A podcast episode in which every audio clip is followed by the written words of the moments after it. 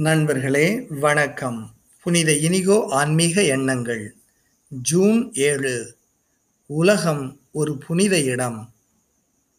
பியரே தயார்தே ஷார்தின் என்ற இயேசு அவை அருட்பணியாளர் இறைமை யூகம் தெய்வீக காலம் என்ற தமது நூலில் இவ்வாறு எழுதுகின்றார்.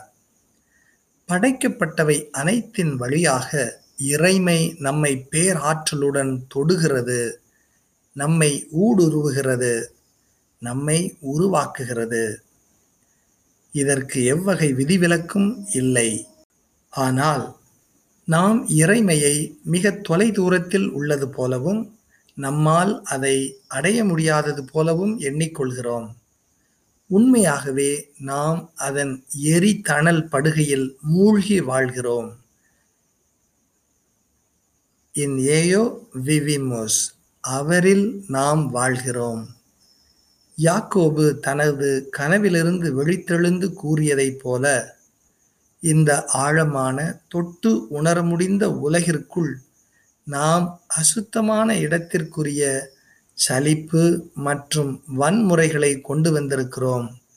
உண்மையில் இந்த உலகம் புனிதமானது அதை நாம் அறியவில்லை.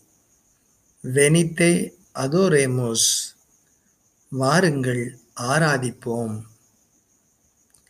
எல்லாம் இருளாக ஏமாற்றமாக தோல்வியாக தோன்றும்போது இதை மட்டும் நினைவில் வைத்துக் கொள்ளுங்கள்.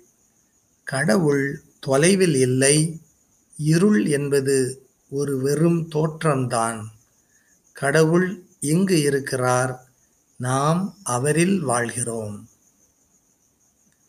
கடவுளே நாங்கள் வாழும் உமது உலகின் மாட்சியை காண இன்று என் கண்களை திறந்துவிடும்.